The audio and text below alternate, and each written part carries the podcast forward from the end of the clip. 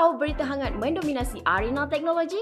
Tak perlu susah-susah mencari kerana di amans.my semuanya tersedia untuk anda. Merangkukan kesemua berita teknologi dalam dan luar negara, ulasan serta pandang pertama yang eksklusif di bawah satu portal, anda pasti bakal menjadi antara yang pertama tahu trend arena teknologi masa kini. Jadi jangan tunggu lagi, layari amans.my, amanz.my hari ini.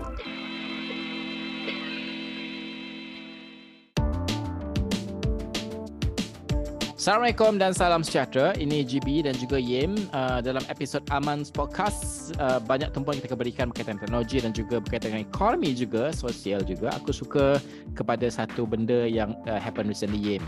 Ini berkaitan dengan, uh, ini dah lama tau aku bincang masa diskusi dekat Awani lah. Baik. Ya, ini berkaitan dengan pengkelasan uh, pendapatan uh, yang digunakan. Eh bang sabar dulu ceritalah pasal kita ni kehidupan dulu kau ni aku nak aku tak ada siapa nak cerita pasal kehidupan aku lah. Kehidupan Let aku me tell you what is happening with stale. my life. My life is right now penat. Sebab weekend aku ada lagi dua minggu sebelum aku kena give up my apartment. Pindah balik ke Kota Mansara. Oh my god, I gonna be oh yeah, I gonna be homeless takut aku. Okay, lepas tu? Habis kalau aku homeless aku pindah rumah kau. Um, dengan kucing-kucing kau sekali. Ha, lepas tu, lepas tu. Lepas tu uh, it is so stressful lah bro. It is Pemindahan stressful. Pindah memang stressful because a lot of things you kena think about tau. Especially kalau kau pindah dengan kau sekarang beli barang kan rumah sekarang ni. Ya, Right. So naik kau kena fikir sama ada kau nak bawa ataupun kau nak tinggal kan.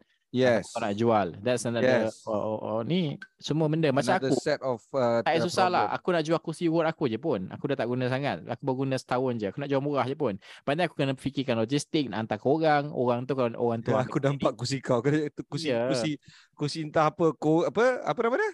Uh, Snow Bukan fit. Eh, eh, dia nampak macam tu sebab aku naikkan because the cat. Aku tak nak kucing aku naik atas tu. no, and then like, dia, sekarang dia furniture letak barang untuk engkau. Aku so kau tahu kan kenapa aku sure aku nak let go benda no, ni. but Tak aku apalah. punya, aku punya biggest problem is air SK Magic aku. Water filter aku. Aku tak Oh, pakai okay. Korea. Aku- Dulu aku pakai Ah. Korea, sekarang aku pakai SK Magic.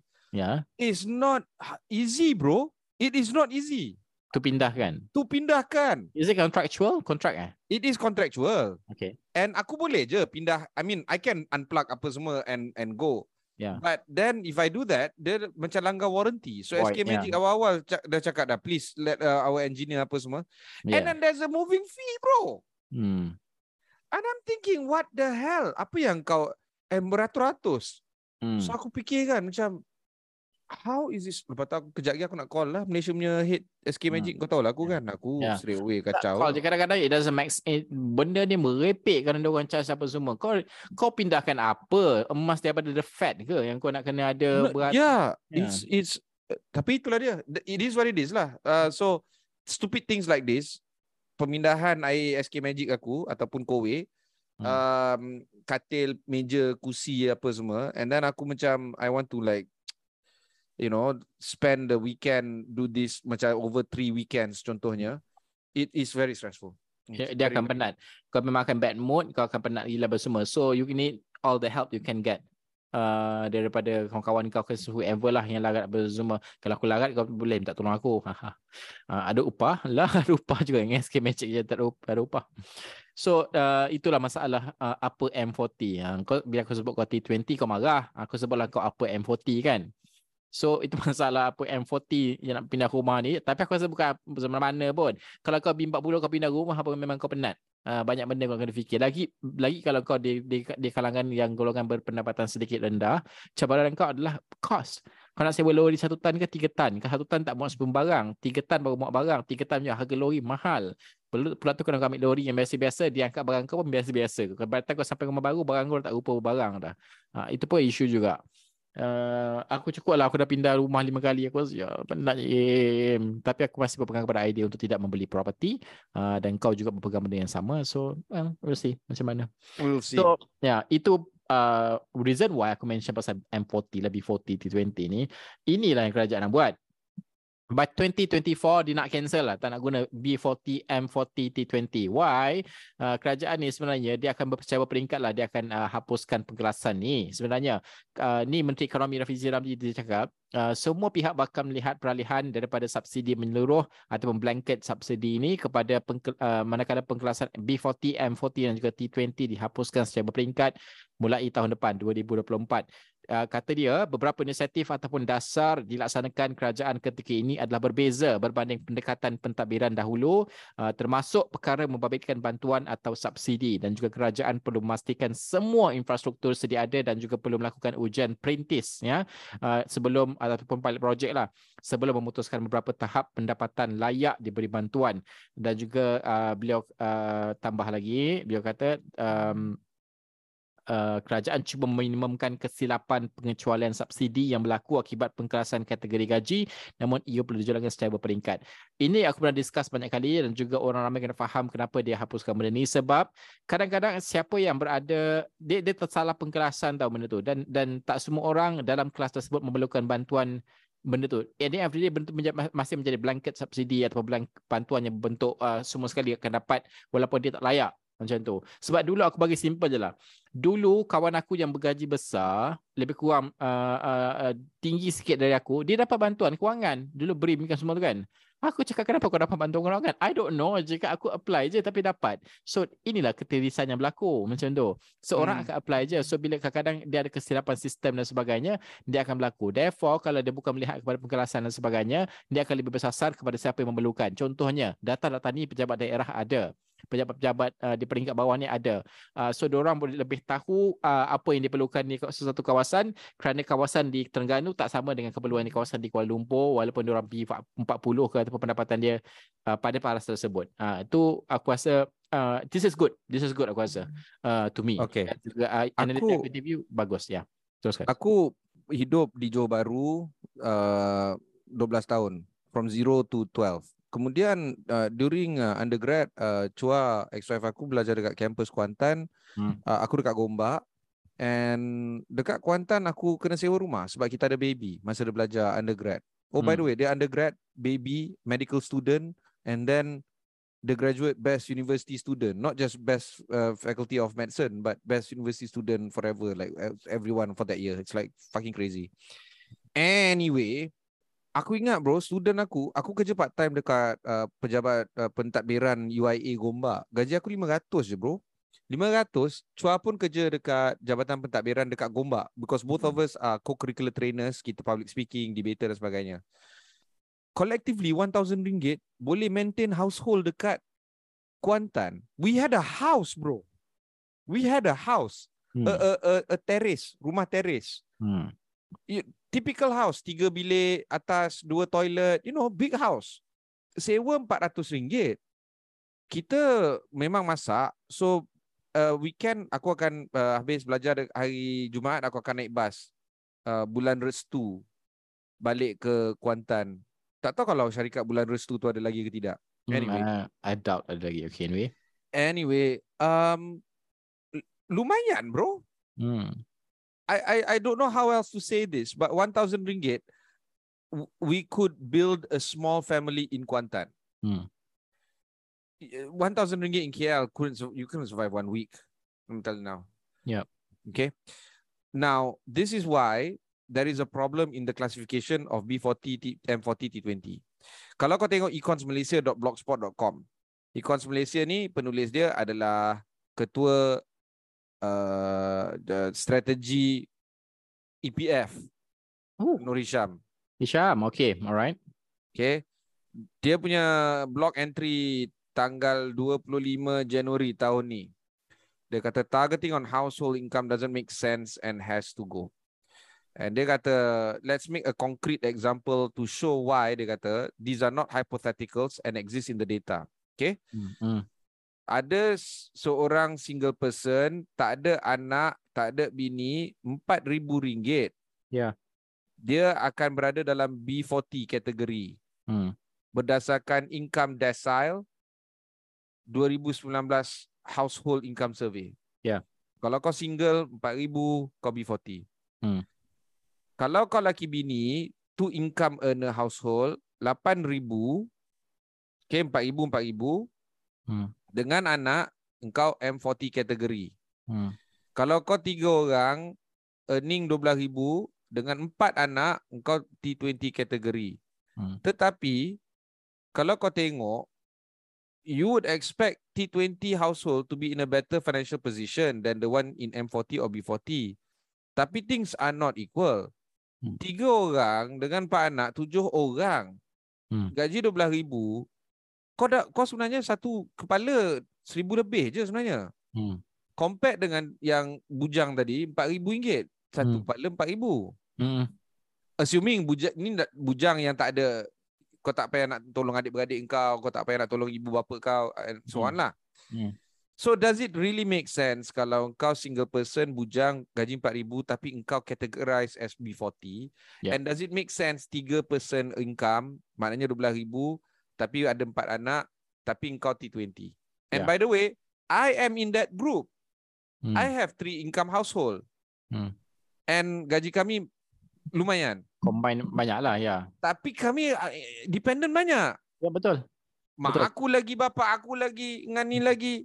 Hmm. Uh, anak aku, aku ada tiga anak. Lepas tu dengan nak bayar nak bayar alimony, uh, Hmm. ex- ex-wife. Hmm. Eh, I'm not, I'm not, I don't feel like I'm T20. And that's when the phrase, oh really, I'm T20, I don't feel like it. Yep. but you're not. Hmm. You are not. And that's why this classification has to go. So Hmm. why this is big news is because we all know this is not the best measurement. We all know. Nobody Yep. said that this was perfect. Correct. What is going to come in its place? Apa yang akan menggantikan klasifikasi B40 and 40-20 ni? Hmm. Ada tak? Uh, I, I don't think so. Uh, Rafizi kata it has to go. Okay, you got half right. Can you get full right? Macam mana kita nak move on past the T20 and 40 T20? And Hmm. that's why dia kata dia akan meminimumkan kesilapan pengecualian uh, uh, subsidi, uh, akan tengok macam mana uh, income uh, diukur dan juga headcount. So I'm I'm I'm actually quite hopeful that the Ministry of E- Economy is going to come up with a solution that is better reflective of what we see right now, household income ni. It's not Hmm. enough. Dia tak reflective enough. And he knows. By the way, Rafizi knows. Uh, and and I'm, I'm I'm happy to see uh, the improvements that is going to be announced very soon. Dan aku rasa macam uh, aku suka benda ni sebab uh, uh, macam kita punya target adalah by year end uh, kemiskinan tegar akan dihapuskan. Aku tak pasti macam mana uh, kalau I mean perubahan ni tahun depan lah tapi dia boleh menjadi contoh macam mana penyelesaian ni juga akan membentuk kepada apa yang kita kita mengukur tahun depan. Aku ada bincang dengan analis juga pasal benda ni cara pengukuran dan sebagainya sebab dia kata macam uh, itu dia kata data-data di peringkat bawah ni dia orang dah tahu dah contohnya kat, kat, kat Mersing, uh, kawasan kampung aku kan. Kau dah tahu dah berapa ramai yang pendapatan sekian-sekian tapi macam kau cakap again, uh, mungkin pendapatan dia adalah kalau dia 2000 setengah eh, itu mungkin uh, tinggi ataupun muka, mungkin mencukup cukup cukup lah kat situ. Tapi bila kau pergi ke KL dan different. So benda-benda macam ni dia orang boleh measure. Cuma aku nak sebab at the end of the day dia nak elakkan keterisan juga. Ini paling penting sekali, keyword dia keterisan. Sebab kalau kau dah bagikan mengikut daerah kawasan dan sebagainya ni macam mana kau nak elakkan keterisan sebab dia open up more doors kepada benda-benda yang lain boleh berlaku. So execution dan juga pemerhatian secara detail pemberian uh, benda ni juga perlu dilaksanakan. I'm sure dia nak buat assessment cuma belum diumumkan uh, nak fine tune apa semua. Dan I'm glad that they ask all this pakar tau I mean uh, pihak kementerian taklah buat keputusan sendiri kan. Dia ada jawatan kuasa dia lah yang melibatkan banyak pakar yang ada banyak kajian kemiskinan yang turun padang jumpa orang miskin jumpa orang susah dan sebagainya. So they know the reality okay? So I really hope uh, execution saja. Because kalau kau dengar pumpang-pumpang um, apa dasar dia dengar sedap dan sebagainya tapi execution teruk tak jadi juga kan so benda ni aku rasa it it it it's good uh, moving forward dan aku really hope uh, the blanket subsidi yang nak dihapuskan dan juga lebih kepada bersasar ni kenalah kepada uh, uh, golongan sasar tu dan juga kawan-kawan aku yang mana ada duit ni tak lagi mendapat bantuan. Ha, bukan aku dengki ke apa, aku rasa macam somebody else uh, deserve that money, particular money, not you. Ha, tak boleh macam tu, hak orang. Ha, nampak? Jangan kau lah. ambil hak orang. Macam tu lah. Macam tu lah. So sikit well we'll see in the future macam mana uh, benda ni akan ni lah uh, akan terjadi nanti. Okey itu tumpuan utama untuk episod kali ini. Kita lihat seketika ya. Selepas ini ada um, perkembangan kedua yang besar yang aku rasa uh, wajar diberikan perhatian selepas ini. Membaca itu jambatan ilmu, jadi bacalah dengan tazkirah.com. Menyajikan bahan bacaan Islamik yang ringan, santai serta padat dengan panduan gaya hidup berteraskan Islam, Tazkirah.com pasti mampu mengisi jiwa anda sebagai seorang Muslim. Mari tingkatkan diri menjadi Muslim sejati hanya dengan Tazkirah.com. tzkrh.com sekarang.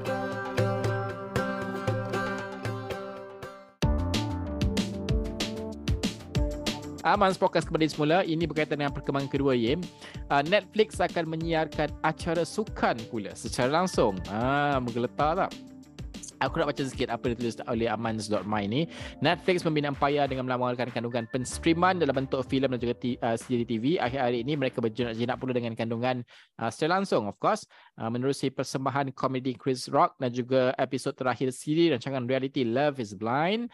Dan juga ada juga menurut laporan Wall Street Journal, Netflix kini bersedia untuk melakukan siaran langsung acara sukan uh, yang yang ya, secara sukan lah dan juga ini adalah dalam bentuk acara golf yang melibatkan selebriti daripada rancangan Full Swing uh, dan Drive to Survive. Rancangan ini masih di tahap perbincangan pada waktu ini dan juga itu um, yang ingin dilaksanakan kerana kalau dilihat di India misalnya rekod penstreaman paling tinggi dicatatkan bulan lalu oleh uh, Geo Cinema yang menayangkan perlawanan kriket secara langsung dan juga Apple TV Plus juga menawarkan penstreaman uh, Liga MLS kepada penonton. Okay, this is the way forward dan juga untuk dia ada cabaran dia dan juga ada kelebihan dia. Pengguna ada kelebihan dia lah. Cuma uh, uh, do you think that this is the best solution untuk Netflix yang berdepan dengan masalah? Sekarang ni dia dah buat satu isi rumah, satu rumah aja. Isi rumah saja yang boleh ni. So siapa yang share account dah tak boleh dah sekarang uh, outside of the house. So itu cara dia. Yang kedua ni dia nak buat penstreaman ni dia kata ni akan catch the audience uh, untuk sukan dan sebagainya. Aku tak pasti harga dia akan jadi macam mana. Pasal Yes. Tahu, untuk dapatkan hak ni harga dia mahal. Gila babi, berbilion. Ha. Astro bayar bilion kepada Premier League dengan sebagainya. Ya, yeah, ya. Yeah. Hmm. Billion tau, bukan main-main. I mean, it's not like um, I'm exaggerating. No, no, no. Yeah, yeah, billion dollar kan? Billion dollar and I know, uh, you know, uh, yeah, yeah. Uh, uh, spread over a few years. Anyway, uh, as we speak right now, hmm. there is a writers guild strike in the in the US. And aku tadi lunch, aku tengok video ni. Vox media buat video. Title dia why are writers on strike in the US uh-huh. and dia punya uh, dia pun interview lah a few writers. It's actually quite sad bro. Sebab kalau kau tengok zaman dulu punya way of doing things eh TV show eh kau ada 20 episod uh, contohnya CSI ke Law and Order ke Lepas tu uh, 20 episod tu spread over one episode per week. Lepas tu kau kena cut uh, katalah uh, law and order kan sejam. Kau kena cut benda tu lima segmen. Lepas tu every time kau end one particular segment dia macam kena ada cliffhanger supaya uh, you know after dia masukkan iklan orang datang balik nak continue on with the show. So there used to be an art and then on top of that because the 20 show writers are being paid per episode and then season dia break summer break which everybody goes on holiday anyway. And then when you come back to uh, continue on writing you can con- uh, the season lagi. And hmm. then that's why law and order ada 13 season uh, apa nama CSI ada 10 season. Lepas tu ada branch off pula CSI Miami CSI Las Vegas CSI uh, ni semua. Lepas tu uh, law and order pula ada law and order SUV uh, SVU law and order apa semua. That doesn't work anymore in uh, streaming and you have shorter episodes there's no need for for cliffhangers for five segments mm. you can have a, a complete story in 40 minutes or 30 mm. minutes or 50 minutes because streaming kalau kau tengok House of Cards one episode is 55 minutes another episode mm. 40 minutes another episode 65 minutes and so on yeah and because of all these variations there is no need to pay writers for so long so many times and writers itself are now striking. So in the end, there is no more people writing TV shows anymore. Hmm. Now, of course, you boleh masuk topik AI lah. Can AI write TV stories? The answer, answer is yes, of course they can. Sama ada hmm. bagus tak bagus tu lain cerita. Ataupun maybe tak bagus today, uh, train it a few more years, nanti dia jadi bagus. Normal lah AI kan. Hmm. But the idea here is, that is one angle Netflix has to deal with. They have no more writers. Hmm. Another angle is streaming wars because Netflix is not just having a war with themselves; they are having a war with all the other streaming uh, uh, uh, services as well. Correct. Dengan Disney Plus lah, dengan Hulu lah, dengan Peacock dengan sebagainya. Hmm. And then now with customer attrition and people are not paying with the with the bills, there is another segment of how they are going to retain customer uh, uh, uh, attraction. Yeah. And then people don't want to, you know, katalah kau ada satu wallet, ada 100 ringgit, and within that 100 ringgit, itulah dia yang kau nak bagi-bagikan kepada all the streaming stations. In Malaysia, konteks dia adalah Astro, apa lagi? Uh, Netflix, kalau kau ada Disney Plus, Disney, Disney Plus, kalau kau ada apa- whatever, whatever. The issue here is how much of that is going to be taken away the moment sports is going to come in. Yeah. Don't tell me they don't- tak, tak ada increase price. Yeah. Bullshit. Mestilah. They will increase price. Yeah. Ah. So Ah. now the question is, will we move orang macam aku ni yang tengok tengok Premier League every week ni, every week aku tengok no no no joke.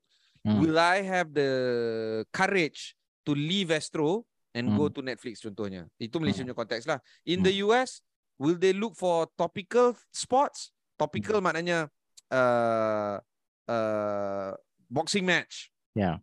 Okay, uh, top billing uh, fighters, heavyweight uh, fi- uh, matches. Correct. Um, ataupun are are they going for seasonal macam Hmm. uh, MLS ke Major League Hmm. uh, Soccer ataupun uh, some sort of baseball Hmm. um ataupun are they going for uh, Premier League atau at, ataupun are they going for macam seasonal but short macam Hmm. Faham. PGA Golf Tour dan sebagainya. Hmm. Each and every single one lain model bro. Betul. Kalau kau tengok even for Astro yang heavyweight match apa semua itu pay per view.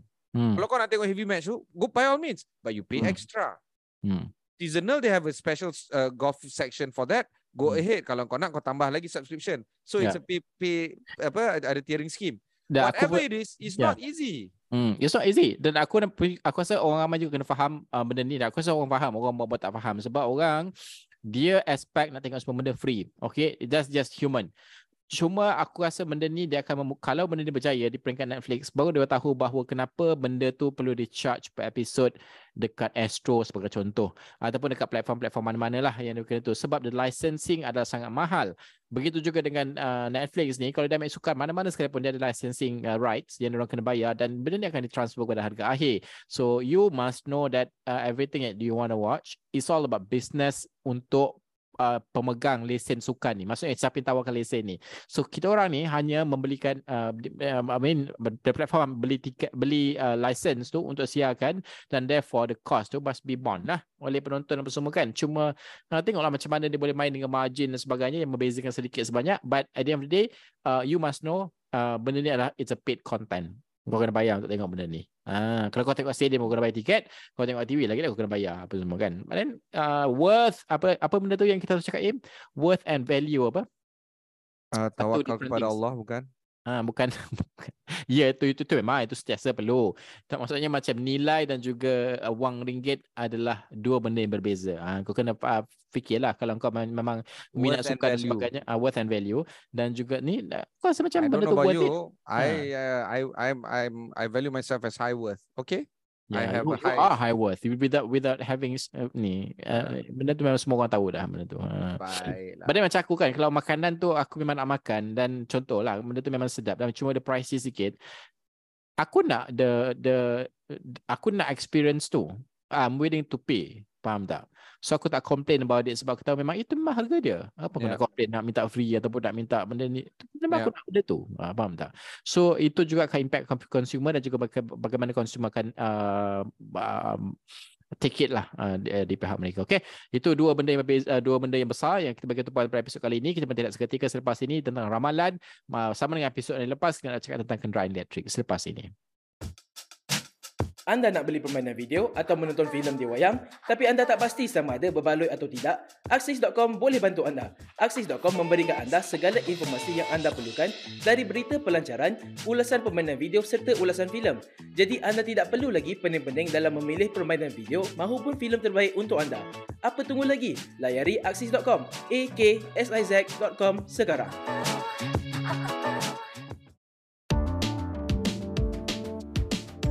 Podcast sama kembali semula. Kita nak cakap ke, uh, tentang ramalan ni yang berkaitan dengan kenderaan elektrik.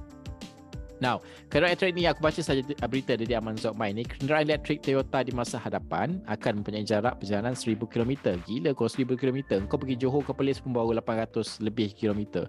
Kau boleh lah sampai uh, Hatnyai sikit lah kalau kau naik tu. Tak payah, tak payah charge. Uh, ke Hatnyai baru kau charge. Basically, uh, standard kereta EV yang ada di Malaysia ataupun di dunia adalah perjalanan sekitar 300-400 km lah kan sekali charge. Uh, itu pun tengoklah tahap premium kereta tu dan juga uh, apa orang kata apa dia? Uh, apa nama tu? What anxiety? Uh, the term tu uh, Range, range Ah, anxiety. range anxiety. Ya, anxiety. Benda, benda tu uh, kekal menjadi inilah cabaran. Dan kalau kat Malaysia ni siapa yang bawa kereta ni tahulah uh, memang tak banyak. Kalau kau dekat petrol station pun mungkin ada dua st- station dan sebagainya. So we are in the midst of building up all this infrastructure. So Toyota kini telah mengumumkan bahawa mereka sedang membangunkan teknologi bateri kenderaan uh, serba baru yang menggunakan teknologi kenderaan uh, pepejar ataupun solid state yang akan hadir dalam uh, kebolehan untuk menyimpan cas yang mencukupi untuk perjalanan sejauh 100 atau 1000 km dengan satu pengecasan yang penuh. I think this is very interesting. Kalau betul-betul dia buat, aku tak pasti harga macam mana. But then kalau dia, boleh buat, mana teknologi tu akan ada di pasaran. Semua kereta pun boleh buat. So lepas ni lebih mudah lah. Maksudnya uh, macam kau jadi Damansara pergi pergi office, aku rasa kau charge mungkin dua bulan sekali. Ya, ya, ke tiga bulan sekali je kau charge. Ya, tak. Uh, ada satu syarikat uh, kereta yang terkemuka di dunia. Dia ajak aku pergi drive ke Hmm. Kuantan. Aku Mm-mm. pun drive. Uh, dia media tour. Ada do- Ya, ya. 30 kereta. 30 kereta semua EV. And then masa pergi semua serentak. 30 kereta ni konvoy ramai-ramai. Konvoy sampailah dekat dia punya plant dekat Gebeng. Gebeng ah. Pekan, pardon me. Dekat Pekan. And then uh, bila balik, aku kena balik awal. Aku tak boleh balik ikut konvoy. Okay. And bila aku balik, aku tanya dia, okay, can I um, can I go back by myself? Dia kata, can. You just take car number whatever, car number 13, 14, you just drive straight to our headquarters. Okay. Lepas tu aku tanya dia kalau nak charge macam mana. Dia kata no problem. You this uh, range is uh, uh, 450 kilometers. Ah macam itulah. Hmm. Bila aku buka Waze, destination aku ke tempat dia, kilang dia dekat Puchong, uh, 350, something like that. Hmm. So aku macam, oh, this is more than enough. Hmm. Aku pun drive. Start lah, bertolak lah daripada Pekan. All the way. Pergi uh, East Coast Highway apa semua, apa semua. Sampailah. By the time sampai dekat Tol Gombak, babe, dia tinggal 40 km. Oi. Aku panik. Uh, Lepas tu aku pun macam, th- th- this is this is range anxiety lah. By the Ya. time aku sampai dekat tempat tu, 5 km bro. Gila kan? What happened? Kau ada kau ada di tour ke? No, it, it's just how they measure. Kau, dia Hmm. tak dia tak dia tak measure Exact. uh, naik bu- bu- bukit dekat Bukit. genting tu. Hmm. Lepas tu uh, masa aku tengah sebab aku nak balik rush kan, so aku tekan. Bila tekan dia all all this lah. Hmm. I have never experienced range anxiety. That was my first and only time by the way. Yeah. Aku dalam hati aku, ui payah sial nak bawa EV, payah. Sebab Hmm. aku aku pakai hybrid. Hybrid, kalau aku pakai pure EV 40 km. Hmm. Pure. Dan kalau aku pusing-pusing pergi office balik rumah apa semua, da- daripada rumah pergi office, daripada office balik rumah below 40 km. So Ya. memang aku akan hidup purely on EV. Hmm. Tapi of course there are days yang aku kena travel sini sana sini sana. No problem, aku akan pakai EV sampai habis because the hybrid dia akan makan minyak. So Hmm. that concept of range anxiety tak pernah wujud dalam aku punya benak fikiran aku ni. Yeah. But this range anxiety is going to be a big factor. So my my my big question is kenderaan elektrik Toyota ni bila ada jarak perjalanan 1000 km, okay, it addresses range anxiety. Hmm. What about charging? Hmm. Does it address that whole idea of fast charging? Hmm. Sebab kalau betul jarak perjalanan 1000 km tapi dia makan masa 5 hari nak charge, baik tak ya? Ah so so EV cars need two things, range and quick charge. Yeah. If any of them are selling this uh, feature very well, aku rasa orang akan beli just because dua ni. Tak, aku rasa of branding apa semua tu secondary. Correct. Tapi aku rasa the way I see it untuk Malaysia kan EV car dia masih ada j- jadi lagi uh, weekend car tau. Satu because of the price, kedua adalah because of the uh, uh, anxiety ra- range anxiety ni. So orang tan weekend car meaning orang kaya yang banyak duit dia beli uh, untuk weekend car, keluar jalan-jalan dan semua. So dia orang tak beli untuk uh, main car yang orang guna untuk pergi ke travel to Johor to Perlis dan sebagainya. So we are at that level uh, still uh, yang aku nampak lah. So in the future benda-benda macam ni lah bila Toyota keluarkan 1000 km dan dia akan cha- dia jadi game changer uh, untuk keseluruhan. Dan infrastructure will come when follow will follow suit lah benda tu. Sebab kau uh, the more demand uh, there the the more lah kau kena uh, offer apa semua kan. But aku rasa at this level masih we can call lah to me EV ni. Aku tak tahu macam mana uh, perubahan tu akan berlaku dengan cepat dengan pantas sebab uh, harga masih mahal babe. Masih mahal. Harga mahal. Okey lah, adalah cerita sikit. Ada syarikat uh, petroleum yang terkemuka dalam negara kita. Siapa lagi syarikat tu kalau tak dapat teka kan? Teruskan. Ah, so aku sembang dengan dia punya dia Bahagian punya- tu lah. Dia punya CEO bukan Oh, okay. ketua eh, bukan Ah, ketua okay. kumpulan tapi adalah dia, dia kan ada 100 CEO dalam syarikat tu. Menyampah. Okey, okey, okey. um, one of the 100 CEOs dia dipresentkan uh, uh, syarikat dia dipresentkan satu kenderaan yang berkait rapat Hmm. dengan syarikat petroleum tu. Ha okey kita kita kalau korang uh, marketing manager yang mendengar podcast ni nak aku sebut nama-nama syarikat ni sila take uh, ad- advertising on this app apa on this podcast. We- I, I I don't mind. Hmm. Range kereta tu 700 km Mm-mm. Kereta tu berharga on the road eh pricing uh 1.3 million. Hmm. Yeah, I'm talking about EQS actually, Mercedes. Aku macam aku, tanya dia, Datuk, what, why are you using this car? Well, Mercedes uh, and Petronas has an arrangement so we put here. Hmm. Aku macam okay. Lepas aku tanya, would you buy it? Would I buy it? What would I buy what? No. No, I wouldn't. Hmm. but you know, I mean, it's company car and all this. And then when I resign, ataupun when I retire, I, I mean, I don't know what the company is going to do lah. Give me the car ataupun take it whatever it is. Hmm. It's even if, and I'm sure he's rich. The CEO kot. Hmm. Even he is not thinking about this kind of uh, price point, bro. Ah. A bit too much ah, a bit too much. Nonsense. Ah.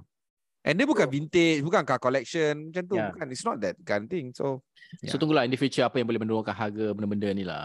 Aku rasa ramalannya kita tengok uh, masa depan uh, uh, benda ni akan mengubah game changer definitely cuma uh, macam kau cakap lah macam mana dia menyelesaikan masalah uh, uh, uh, apa miles uh, range anxiety ni dan juga uh, harga. Aku uh, harga ni Uh, kalau untuk orang yang bergaji macam kita ni Yim ataupun uh, pada level aku memang kau mimpi lah. Kau hanya tengok je. Dan aku don't even think about owning a car a EV car sebab memang harga dia doesn't make sense at all. Dia jadi macam harga rumah dah oh, repek Okay, itu ramalan kita. Dan of course kita nantikanlah tengoklah macam mana the market will react dan juga orang ramai akan react. Uh, kita bertindak seketika selepas ini segmen baik dan juga buruk. Orang sekeliling asyik kata anda tak cukup bergaya? Apa yang perlu anda buat untuk kekal trendy? Layarilah Tajriah. Di Tajriah, kami bawakan anda pelbagai artikel dan informasi gaya hidup seperti kesihatan. Lebih menarik lagi, anda juga boleh menulis petua dan tips di bawah foto yang sama. Layari dan sertai komuniti Tajriah hari ini hanya di tajriah.com. T-A-J-R-I-A.com.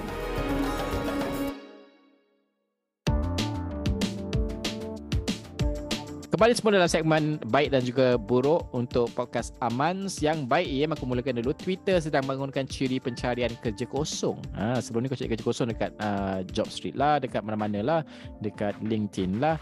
Elon Musk disedia menyatakan hasrat dalam menjadikan Twitter sebagai aplikasi semua dalam satu eh all in one lah. Seumpa, uh, WeChat di China selari dengan uh, dengan uh, perkara itu sejumlah ciri-ciri baru sedang dibangunkan oleh pihak Twitter sendiri termasuklah recruiting ni uh, yang ingin dibangunkan uh, kemudahan untuk melakukan carian kerja kosong terkini berkaitan dengan anda. Pembangunannya uh, untuk uh, pembangunan benda ni uh, telah dapat dilihat melalui kod terbaru uh, aplikasi Twitter apapun. Uh, kita kena tengoklah macam mana benda ni akan mengubah uh, landscape pencarian kerja dan juga penggunaan Twitter tu sendiri. Sebab kita tengok lepas banyak perubahan yang dilakukan oleh uh, Elon Musk banyak orang dah benci cara Twitter bekerja ataupun uh, berfungsi Uh, lepas ni tak tahu macam mana nak buat sebab uh, ramai orang buat macam uh, satu one stop center, one stop center. Uh, at the end of the day ramai orang memerlukan banyak apps juga sebab dia serve different purpose dan juga experience. So aku tak pasal macam mana Twitter akan menang dalam war ni. What do you think? I mean, boleh. Um, I'm I'm really not using Twitter much these days. Uh, aku macam cannot lah. Dah boring lah Twitter ni. Hmm. Uh, so kalau kau ada benda-benda macam ni boleh lah. But if you ask me, these are all macam trinkets tau. Macam little tweaks here and there to make it a little bit more interesting. Um, and Kau, kau, tak, course, kau tak because kau tak ada masalah ni. The job finds you, not you find find a job. Oh So lah kau ni Kau memang No LinkedIn is still Uh. number one When it comes to jobs In terms of what, the fakest person. The The fakest- person But still people Still find jobs on LinkedIn Scam pun banyak dah Dekat LinkedIn sekarang So I Ah. mean if it is It is lah Yup. Okay uh, Baik untuk aku eh Baik buruk eh Baik baik untuk aku Maybe Ni B40 classification Macam kita sembang tadi I think Very this good. is good Yes, yes.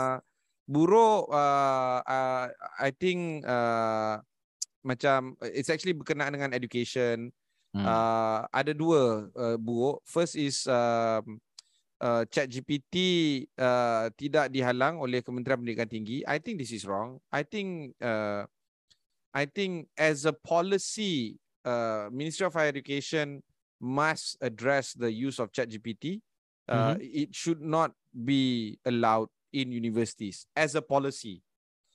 However, practice-wise, uh, you nak elak macam mana? Of course, people are going to use Chat Chat GPT no matter what. Outside universiti lah, betul lah. Hmm. Okay. But if you say as policy, you know, Ministry of Education doesn't mind penggunaan ChatGPT dekat pendidikan tinggi, uh, I don't know what kind of floodgates are you opening. You're Yeah. basically saying we allow, we do not mind at all uh, uh, students using uh, AI to Hmm. pursue higher education. Hmm. I I think that's wrong. That's the first. Second is uh, apa nama uh, kan ada beribu orang tak ambil uh, SPM. Yeah. Ada satu laporan Ramai. menyatakan sejumlah 15,000 Hmm. calon ataupun hampir 4% calon dah daftar SPM 2022 last year uh, tak hadir. Hmm. So the question is why? And this is the most amount of people yang tak hadir SPM. Hmm. Yeah. Uh, when it comes to percentage. So 4% of non-attendance is really high Mm-mm. compared to previous years. In fact, the highest. Why? Hmm. Okay, and and remember these are children. Dia orang 17 tahun, Hmm. moving to 18. Maybe ada yang 16, maybe ada yang 18. Whatever it is, children lah. And dia orang tak buat SPM. I think I think Kementerian Pendidikan Tinggi dan juga Kementerian Pendidikan I think they they have to do a lot lah bro. Education has to change. We all keep on saying this. We Now with agree, advent yeah. of, of Yeah. of AI dan sebagainya. Education has to change. And more so right now because aku anak aku baru habis uh, high Yeah. school. High and we are school, now looking at a few universities tengah plan macam mana nak apply apa semua maybe scholarship ke apa ke whatever it is education is at the table right now every dinner time aku dengan dengan anak anak sulung aku ni macam mana di universiti dia macam mana universiti dia dia pun tanya aku dia tanya Eh, I don't know Yeah. I don't know ah ni macam kita punya podcast satu lagi yang you know aku banyak complain je apa solution dia I don't know the answers but I I Correct, need to correct. It's, it's a tough, uh, it's a tough uh, ni lah, this uh, topic to discuss. Aku rasa benda ni uh, ada idea di kalangan pakar, cuma execution pun agak, aku rasa uh, ada cabaran dia lah benda tu. So we'll see how lah. Aku tak ada anak, but then aku aku faham kau punya concern dan juga parents punya concern benda-benda macam gini kan. Um, we'll see how. Dan juga aku rasa sebab benda ni something yang kau tak boleh avoid. But then Yeah. macam mana harmonikan benda tu Yeah. dan juga memudahkan orang ramai lah at the end kan. Sebab dulu Baiklah. aku uh, so sikit je sebab dulu aku remember Google kan dia buat pensijilan apa semua kan. Supaya ingat macam oh that's it. Habis dah education. Google buat sijil pensijilan sendiri. So therefore orang akan je dan orang boleh kerja. But Yeah. then it's not really happening right now. So aku tak pasti yang ini sejauh mana kesannya. Uh, this is bigger than the Google punya sijil lah. Okay, itu menutup episod pada kali ini. Uh, untuk uh, Aman's Podcast. Dalam episod akan datang banyak lagi fokus ke bagi tumpuan berkaitan teknologi dan juga topik-topik berkaitan dengan teknologi. Uh, anda boleh dapati di Aman.my. Sekian saja untuk GB dan Yim. Sign out. Bye. Ingin tahu berita hangat mendominasi arena teknologi? Tak perlu susah-susah mencari kerana di amans.my semuanya tersedia untuk anda. Merangkukan kesemua berita teknologi dalam dan luar negara, ulasan serta pandang pertama yang eksklusif di bawah satu portal, anda pasti bakal menjadi antara yang pertama tahu trend arena teknologi masa kini. Jadi jangan tunggu lagi, layari amaz.my, amanz.my hari ini.